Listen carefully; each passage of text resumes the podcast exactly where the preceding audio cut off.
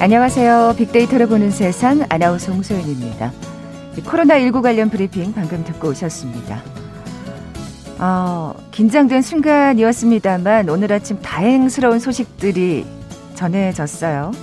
코로나19 신규 확진자 561명, 뭐 소폭이긴 합니다만 500명대로 어제보다 조금 줄어들었고요. 아, 그리고 2005년의 악몽에 다시 떠오르는 아찔한 순간이었는데 양양산불 또한 인명피해 없이 진화가 됐습니다. 근데 계속해서 긴장을 늦춰서는 안 될 것 같아요. 우리나라 역사를 돌이켜 볼 때 이 대형 산불 거의 동해안 지역에서 발생했죠.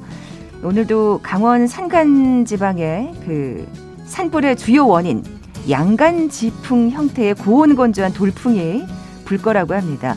그래서 대형 산불 주의보까지 내려진 상태인데요. 4차 대유행의 가능성이 경고되고 있는 코로나19와 함께 자, 이번 주말 4월 초에 해당하는 포근한 봄 날씨가 이어진다고 하니까요. 이 봄바람 주의, 작은 불씨도 좀 더 신경 쓰는 건강한다고 안전한 주말 아, 보내셔야겠습니다. 빅데이터를 보는 세상 오늘 뉴스 빅4 시간이 마련되어 있는 금요일입니다. 양양 산불 소식도 좀 준비하고 있고요. 검색량이 많았던 화제의 뉴스 빅데이터로 자세히 분석해 봅니다. KBS 제일 라디오 빅데이터를 보는 세상 먼저 빅퀴즈 풀고 갈까요? 뭐 요즘 자연재해에 관한 위협이 증가하고 있는데요. 이맘때쯤 찾아오는 건조한 대기, 강한 바람 또한 참 우리를 긴장시킵니다. 그래서 환경을 보호하고자 하는 노력 역시 이어지고 있고 경제 분야에서도 주목하고 있죠. 친환경의 핵심 가치를 두고 저탄소 녹색 경영으로 새로운 부가가치를 창출하는 전략을 뭐라고 부를까요? 이 용어를 맞춰주시면 됩니다. 탄소 배출이나 기후, 자원 고갈 문제를 고려하지 않는다면 더 이상 지속 가능한 성장을 이룰 수 없다. 이런 문제 의식이 대두되면서 각국 정부는 환경 규제 방침을 강화하고 있고요. 그래서 이건 역시 각광받고 있습니다. 뭐 일회용품 사용 자제 운동이나 친환경 비닐봉지 개발 등도 이 친환경 경제 활동에 포함이 되겠죠. 보기 드릴게요. 1번 black swan, 2번 회색 코뿔소, 3번 코로나 blue, 4번 green ocean. 오늘 당첨되신 두 분께 커피와 도넛 모바일 쿠폰 드립니다. 휴대전화 문자 메시지 지역번호 없이 샵 9730, 샵 9730. 짧은 글은 50원, 긴 글은 100원의 정보 이용료가 부과됩니다. KBS 라디오 어플리케이션 콩은 무료로 이용하실 수 있고요. 유튜브로 보이는 라디오로도 함께 하실 수 있습니다. 방송 들으시면서 정답과 함께 다양한 의견들 문자 보내주십시오.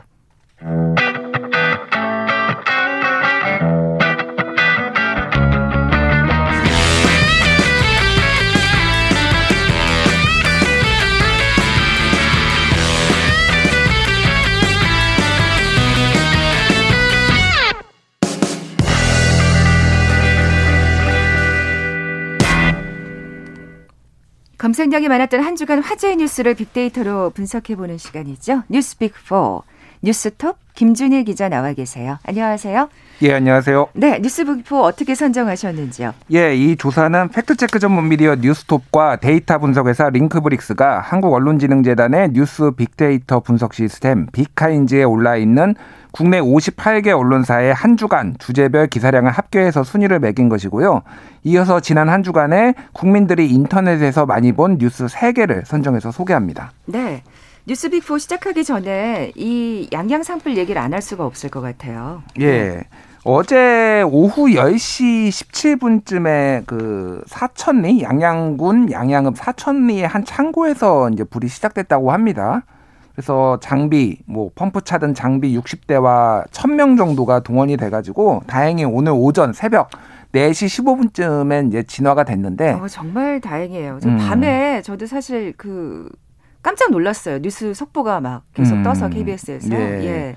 그래서 어찌됐든 예전에 또 강원도에서 산불 한 2년 전이었나요? 그때 어. 나가지고 굉장히 크게 있었잖아요. 엄청나죠. 요즘 특히 이제 바람이 많이 붑니다. 최근에 바람이 많이 불어서 이게 산불 확산에 굉장히 좀 우려가 되는 상황이긴 한데. 엄청 건조한 날씨기도 맞아요. 하고요. 건조하기도 하고. 예. 근데 기온이 높지는 않아서 그나마 좀 다행이었고 신속하게 이제 소방 당국이 진화를 한 것 같습니다. 그래서 남은 잔불이 있나 지금 살펴보고 있는데 크게 염려는 안 하셔도 음. 될것 같은 그런 상황이네요. 네. 인명 피해가 없어서 무엇보다도 음, 그렇습니다. 정말 다행입니다. 예. 어, 진짜 악몽이 재현되는 거 아닌가 저 밤에는 정말 걱정했거든요. 음. 아침에 일어나자마자 뉴스 검색했더니 다행히 반가운 소식이 들렸습니다. 자, 첫 번째 소식 백신 얘기네요. 예. 예. 뉴스 빅 원은 아스트라제네카 고령층 접종 제한인데요. 어, 지난 월요일 죄송합니다. 지난 월요일에 질병관리청에서 이제 백신 접종 계획에 대해서 발표를 했는데 가장 이제 관심이 쏠렸던 것이 아스트라제네카 백신에 대해서 약간의 논란이 있었어요. 이거에 네. 대해서 어떻게 할 것인가였는데 이거에 대해서 65세 이상 고령층에 대해서는 접종 안 하겠다. 라고 발표를 하면서 이게 좀 더 큰 논란을 불렀어요, 사실은. 아니, 왜냐면은 네. 뭐 앞서서 식약 식약청은 65세 이상에 대해서도 접종해도 된다. 어, 좀 주의를 가지고 접종해라라고 이미 발표를 한 상황이었거든요. 네. 그러니까 이거 두 개의 주요 이 뭐 관리 이 뭐 백신과 관련해서 중요한 두 기관이 엇박자가 나는 거 아니냐 이제 이런 우려들이 상당히 나왔었죠. 네. 사실 지 댓글들을 살펴보면 이 백신에 관련된 이 기사에 음. 다들 이 아스트라제네카 가 안전한 거냐 믿고 맞아도 음. 되는 거냐 정말 설랑설레 하거든요. 예. 논란이 예. 있어요. 사실 좀, 좀 짚어주셨으면 좋겠어요. 제가 이 전문이 팩트 체크입니다 원래. 네. 그래서 이거에 대해서 좀 짧게 요약해서 설명을 드리면은 네. 결론부터 말씀드리면 아스트라제네카의 백신의 효능과 안정성에는 문제가 없습니다. 네. 문제가 없고요. 이게 이제 어떤 논란이 벌어졌냐면은 이제 1상, 2상, 3상이 진행이 됐잖아요.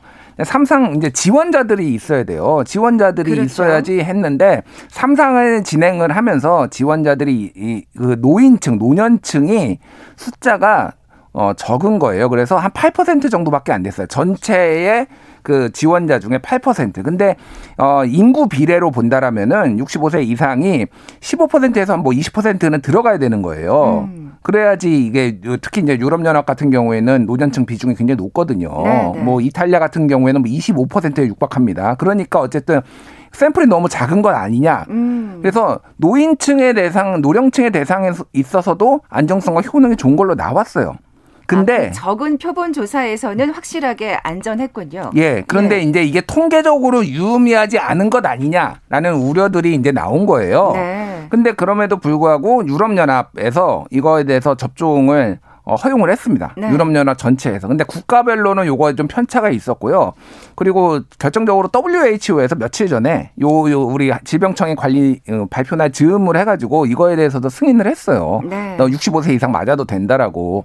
근데 이제 한국 어, 질병관리청에서 이거에 대해서 이제 이렇게 결정을 내린 거죠. 이게 좀 히스토리가 있는데 너무나 좀 조심스럽게 소극적으로 또 발표를 한 데는 이유가 있을 것 같은데요. 예, 그러니까 지난 네. 11일에 이제 예방접종 전문위원회라는 게 있어요. 민간인들로 구성된 그러니까 질병관리청 산하에 예방접종을 하는 것에 대해서 민간인들 의사들이나 이런 분들이 참여를 해가지고 15명으로 구성이 돼 있습니다.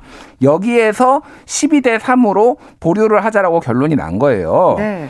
근데 이제 이게 민간위원회라는 것이 저도 뭐 예전에 많이 취재를 해봤고 그러지만은 그 그 관, 관에서 얼마나 의지를 가지고 이 의제를 던지고 이끄느냐에 따라서 결론이 굉장히 다르게 나거든요. 음. 질병관리청에서 내부에서도 야, 이거 했다가 이를테면은 뭐 인과관계가 없더라도 뭐 백신 맞고 누가 사망했다. 그러면 우리가 뭐 이게 다 책임져야 되는 거 아니야? 약간 이런 기류가 있었다고 그래요. 그러니까, 그러니까 예전에 그 지난해 독감 백신의 예. 악몽이 그렇죠. 독감 백신 같은 경우에도 백신을 맞고 사망한 사람이 있었지만 그거는 인과관계가 없이 그냥 자연 발생적으로 그렇죠. 나왔던 건데 이제 언론 보도에서 언론이 또 문제가 있습니다. 그래서 어쨌든 언론 보도에서 막 나오니까 이런 거에 약간의 겁도 나고 트라우드가 나니까 그거를 민간위원회에 선택을 맡겼는데 거의 던지다시피 소위 말해서 그러니까 민간위원들도 어 야, 이거 우리가 이거 이거 결정을 못 하는 거죠. 예, 이렇게 하면 그래서 그게 보류가 난 이런 상황이에요. 아. 근데 이미 영국에서는 150만 명이 맞아 가지고 이거에 문제가 없다라는 것이 보건 당국 영국 보건 당국에서 이미 나온 내용입니다. 네. 그리고 지금 뭐 어쨌든 그런 상황이에요. 그래서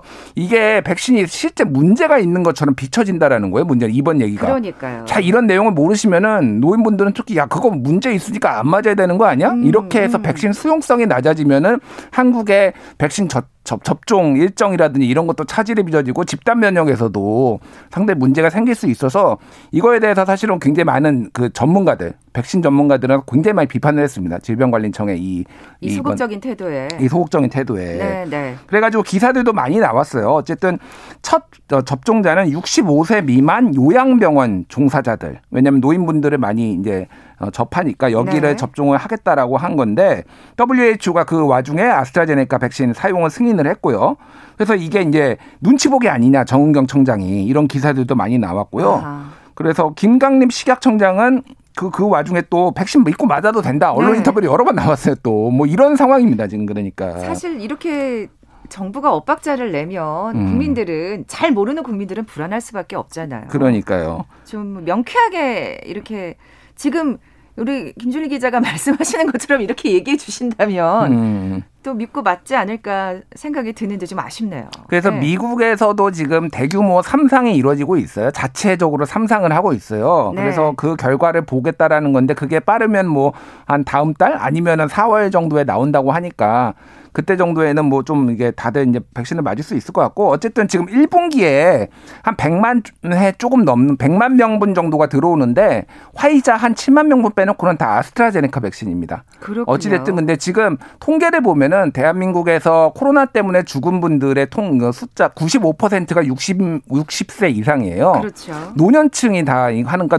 이게 백신이 모든 백신은 종류를 망라하고 모더나, 화이자, 아스트라니까 망라하고 가장 결정적인 효과가 뭐냐면 백신을 맞은 다음에 코로나가 걸릴 수 있어요. 백신 맞아도. 네. 근데 중증으로 안 간다라는 아, 거예요. 네, 그러니까 네. 죽지 않고 다 나을, 나을 수 있다. 이런 음. 효과가 다 발견이 됐어요. 그러니까 음. 노인분들은 특히 가장 위험하고 생명의 위협을 받을 수 있으니까 백신을 꼭 맞으시라. 이렇게 좀 말씀을 드리고 싶습니다. 알겠습니다. 김 기자님을 믿겠습니다.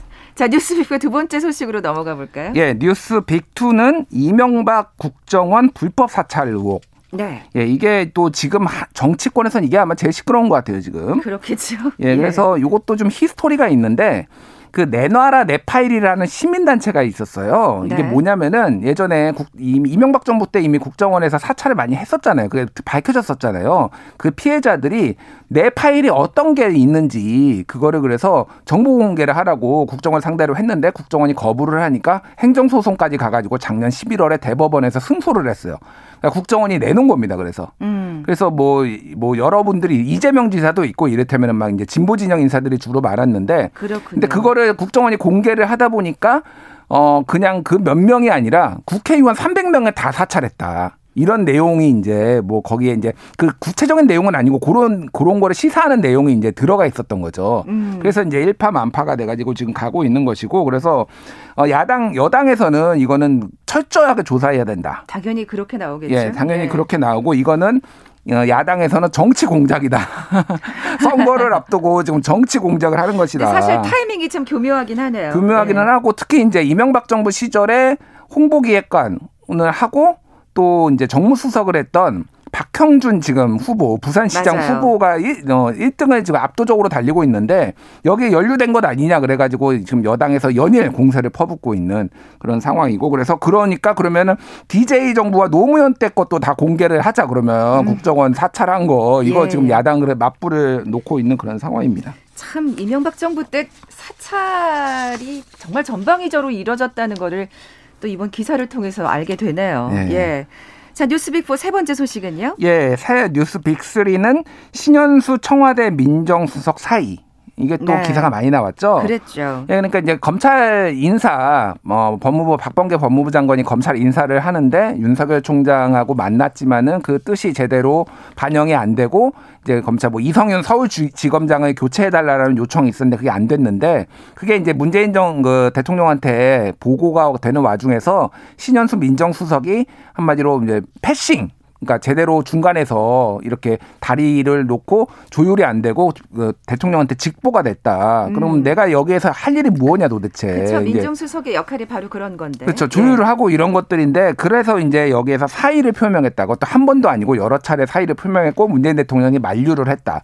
라는 것들이 이제 논란이 되면서 지금 신현수 수석은 지금 휴가를 간 상태예요. 네. 그래서 다음 주에 복귀를 하는데 지금 여전히 사의를 굽히지 않고 있다. 이 음. 상황에서는 일을 할 수 없다. 뭐 이렇게 한 거고 이 신현수 수석이 예전에 노무현 정부 때 같이 문재인 비서실장이었죠. 비서실장도 하고 민정수석 민정수석도 했는데 민정수석 그 같이 일을 했어요. 그래 노무현 아니 문재인 대통령이 유일하게 믿는 검찰 인사. 라고 할 정도로 그래서 신임이 두터웠는데 지금 갈등이 벌어지고 있어서 다시 추이윤 갈등처럼 이렇게 다시 이 검찰과의 갈등이 불거지는 거 아니냐 이런 뭐 기사들 이런 것들이 굉장히 많이 나오고 박범계 총장은 안타깝다.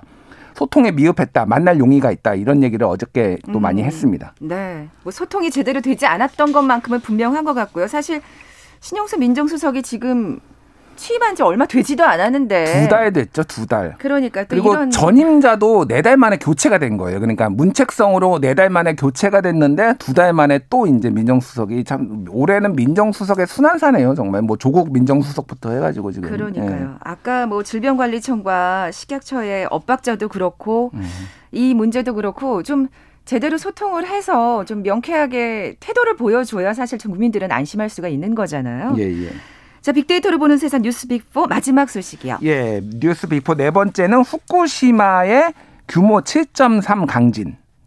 이게 이제 후쿠시마에 얼마 전에 7.3 강진이 일어났는데 다행히 쓰나미는 나지 않았습니다. 아, 예전에 이게 다행이네요. 원전 그 후쿠시마 원전 있었던데 그그 그 지역이에요. 그러니까 거기 100km 앞바다. 그래가지고 야, 진짜 아찔하네요. 그렇게 얘기를 들으니까. 예, 예, 다시 이제 쓰나미가 와가지고 다시 그런데 원전이 일부 이를테면은 뭐 무, 어, 약간 문제가 있었다. 그러니까 뭐 완전 가동 정지는 아니고 이를테면 거기를 뭐 물이 넘쳐가지고 방사능 오염수가 또 나오는 것 아니냐 이제 이런 우려들이 있었는데 어찌됐든 이게 어, 규모 앞바다에 또 5.2 지진이 있었어요. 그 이후에도. 네. 그러니까 이게 앞으로 더 큰 지진이 오는 거에 전조 아니냐 이런 어, 지진 음. 전문가들 이런 분들의 이제 얘기들이 있었고. 근데 사실 이렇게 큰 지진이 오고 나면 여진이 계속해서 있잖아요. 음. 그러니까 이게 네. 10년 전에 2011년에 있었던 후쿠시마 지진의 여진이라고 얘기를 해서 그것도 약간 논란이 됐어요. 10년 만에 여진이 오냐. 그 여진이라고 불러도 되는 건가요? 모르겠어요. 그동안 뭐 어떻게 된지 모르겠는데 그거를 가지고도 약간 논란이 있었고 근데 문제는 한반도도 안전하지 않다. 몇몇 전문가들이 왜냐하면 이게 신호탄이다.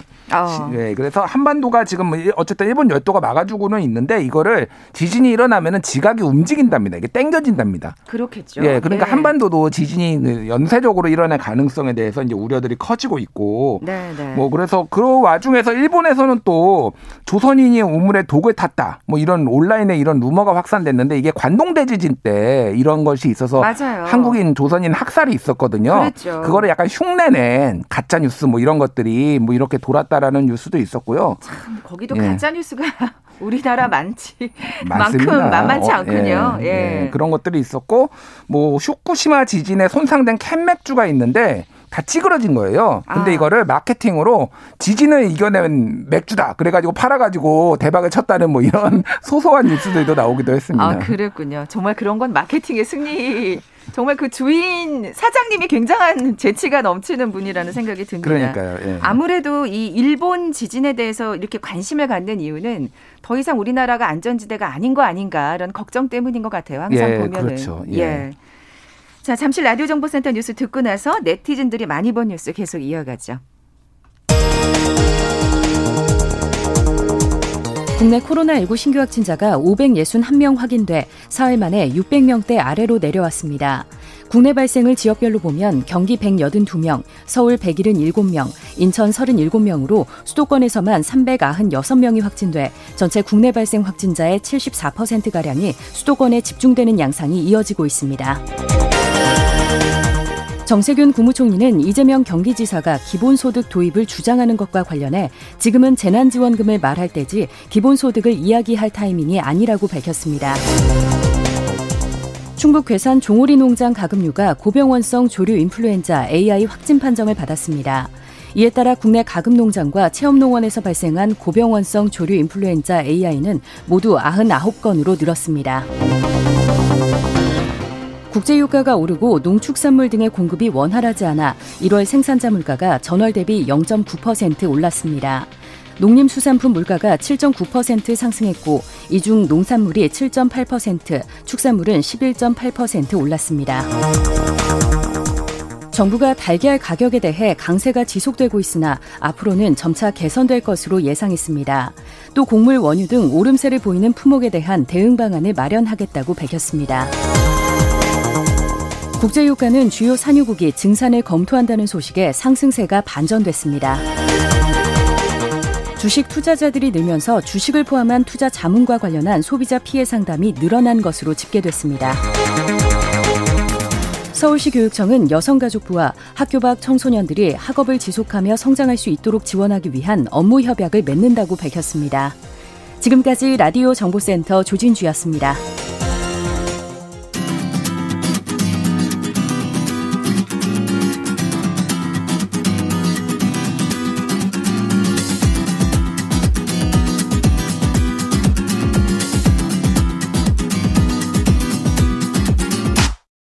KBS 일라디오 빅데이터로 보는 세상. 네, 뉴스빅4 함께하고 계신 지금 시각 11시 32분 지나고 있습니다. 김 기자님, 빅퀴즈 다시 한번 내주세요. 예, 요즘 자연재해에 대한 위협이 증가하고 있습니다. 경제 분야에서도 주목하고 있는데요. 친환경의 핵심 가치를 두고 저탄소 녹색 경영으로 새로운 부가가치를 창출하는 전략을 무엇이라고 부를까요? 이 용어를 맞춰주세요. 일회용품 사용 자제 운동이나 친환경 비닐봉지 개발 등도 친환경 경제 활동에 포함되죠.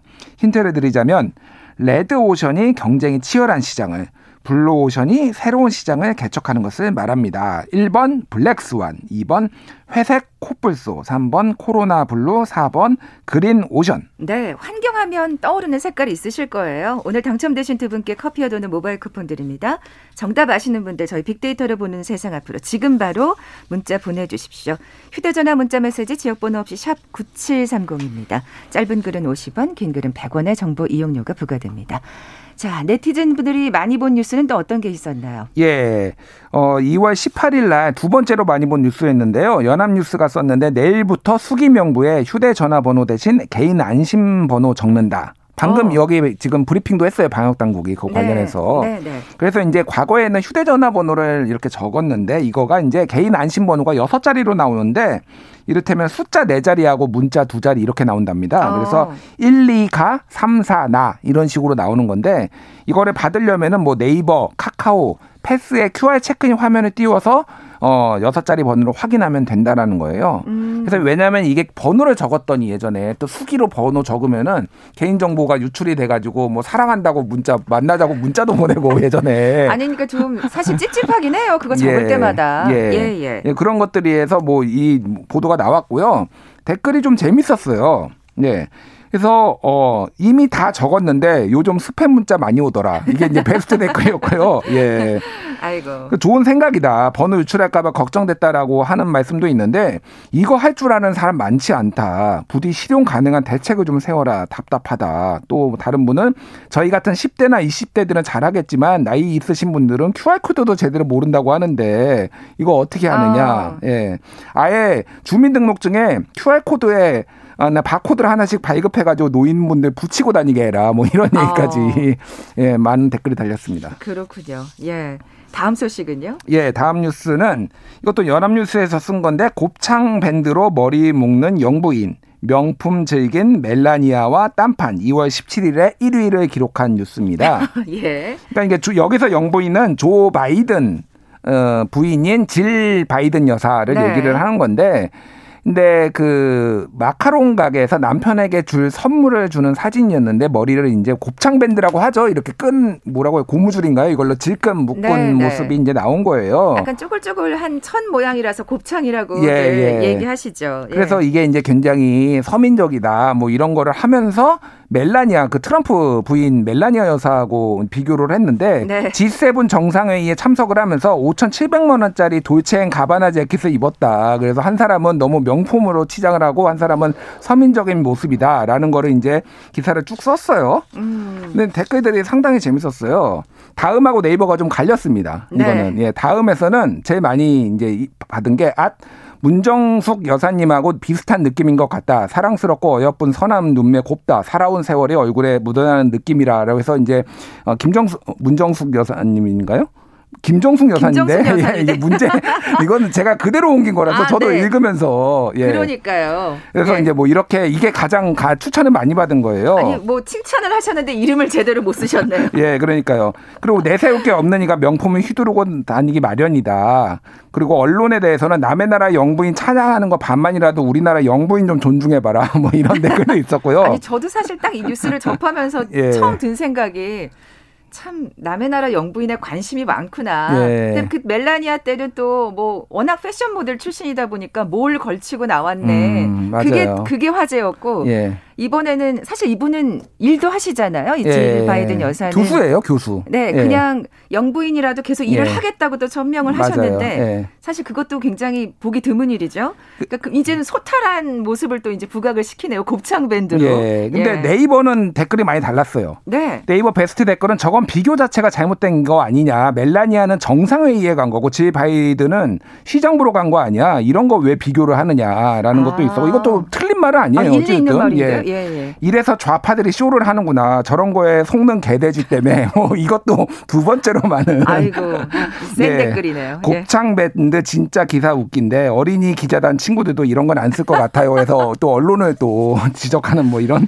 어, 댓글도. 있었습니다. 예, 참 영부인들은 항상 이렇게 관심이 많은 것 같아요. 남의 나라라 할지라도. 그렇네요. 예, 마지막 소식은요? 예, 마지막 소식은 조선일보가 썼는데 매일 커피 마시나요? 뇌 쪼그라듭니다. 2월 어. 17일 2위 기사였어요. 야, 근데 매일 커피 드시는 분들 많을 텐데 음. 이 진짜 헤드라인만 보면 정말 딱 클릭하게 되는 뉴스인데요. 예, 그래서 어쨌든 청소년을 대상으로 한 거고 아. 카페인은 이제 섭취를 하는 경우니까 뇌의 회백질 크기가 더 작아졌다. 섭취를 카페인을 한 사람들이 그래서 이렇게 이제 나온 거라서 어, 카페인 등 섭취를 조심해야 된다 이런 내용이었어요. 그 국제 학술지 되뇌피질에 게재가 됐다라는 건데 어, 댓글이 좀 재밌었어요 이것도. 네. 어, 다음에서 제일 많이 본 거는 에, 베스트 댓글은 매일 조선일보 보시나요? 뇌가 쪼그라듭니다. 이게 확실히 다음과 네이버가 확연히 달라요. 확연히 다르네요. 예, 예. 예, 예. 그리고 저 어떤 기사에서는 적정량의 커피가 항암에 좋다고 하던데 혼란스럽네요. 그래요. 사실은 예. 진짜